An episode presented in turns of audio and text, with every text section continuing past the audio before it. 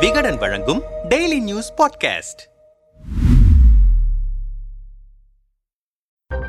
ஈரோடு கிழக்கு சட்டமன்ற தொகுதிக்கு வரும் இருபத்தி ஏழாம் தேதி இடைத்தேர்தல் நடக்கவிருக்கிறது. ஆளும் திமுக கூட்டணியில் காங்கிரஸ் சார்பில் இவி கே எஸ் இளங்கோவனும் அதிமுக சார்பில் தென்னரசும் போட்டியிடுகிறார்கள். முன்னதாக இரண்டாயிரத்தி இருபத்தி இரண்டாம் ஆண்டு ஜூலை பதினோராம் தேதி நடைபெற்ற அதிமுக பொதுக்குழு மற்றும் அதில் இடைக்கால பொதுச் செயலாளராக எடப்பாடி பழனிசாமி தேர்ந்தெடுக்கப்பட்டதற்கு எதிராக ஓ. பன்னீர்செல்வம் சார்பில் தாக்கல் செய்யப்பட்ட மேல்முறையீட்டு மனு மீதான விசாரணை உச்சநீதிமன்றத்தில் நிறைவடைந்து தீர்ப்பு தேதி குறிப்பிடப்படாமல் ஒத்திவைக்கப்பட்டிருக்கிறது. வருகிறது இதற்கிடையே இடைத்தேர்தலுக்காக எடப்பாடி தரப்பில் உச்சநீதிமன்றத்தில் இடைக்கால மனு தாக்கல் செய்யப்பட்டது. இந்த வழக்கில் இடைத்தேர்தலில் வேட்பாளரை பொதுக்குழு முடிவு செய்ய வேண்டும் என்று உத்தரவிட்டது உச்சநீதிமன்றம். அதன்படி பெருவாரியான பொதுக்குழு உறுப்பினர்கள் ஆதரவை பெற்று எடப்பாடி தரப்பின் தென்னரசு வேட்பாளராக அறிவிக்கப்பட்டார். அதே நேரத்தில் பொதுக்குழு உறுப்பினர்கள் ஆதரவு இல்லை என்பதால் பன்னீர் தரப்பில் நிறுத்தப்பட்ட செந்தில் முருகனை வாபஸ் பெறப்போவதாக அறிவிக்கப்பட்டது. மேலும் இரட்டை இலைக்கு ஆதரவாக பிரச்சாரம் செய்ய போவதாகவும் அறிவித்தார் பன்னீர். அதற்காக பன்னீர் தரப்பு வழங்கிய நட்சத்திர பேச்சாளர் பட்டியலை சட்ட விதிகளின்படி ஏற்க முடியாது என கருதி தேர்தல் ஆணையம் நிராகரித்தது. இதனால் பன்னீரின் பயணம் முடங்கியது. அவரின் ஆதரவாளர்களும் முடங்கினர். இந்த நிலையில்தான் தனது தரப்பில் நியமிக்கப்பட்ட தலைமை கழக நிர்வாகிகள் மாவட்ட செயலாளர்களுடன் சென்னை எழும்பூரில் உள்ள தனியார் ஹோட்டலில் வரும் இருபதாம் தேதி ஆலோசனை நடத்தவிருக்கிறார் பன்னீர். இதுகுறித்து அவரது அணியின் அமைப்பு செயலாளர்கள் சிலரிடம் பேசினோம். இடைத்தேர்தலுக்காக எங்கள் தரப்பு சார்பாக நிறுத்தப்பட்ட செந்தில் முருகன் ஏற்கனவே வேட்புமனு தாக்கல் செய்திருந்தார்.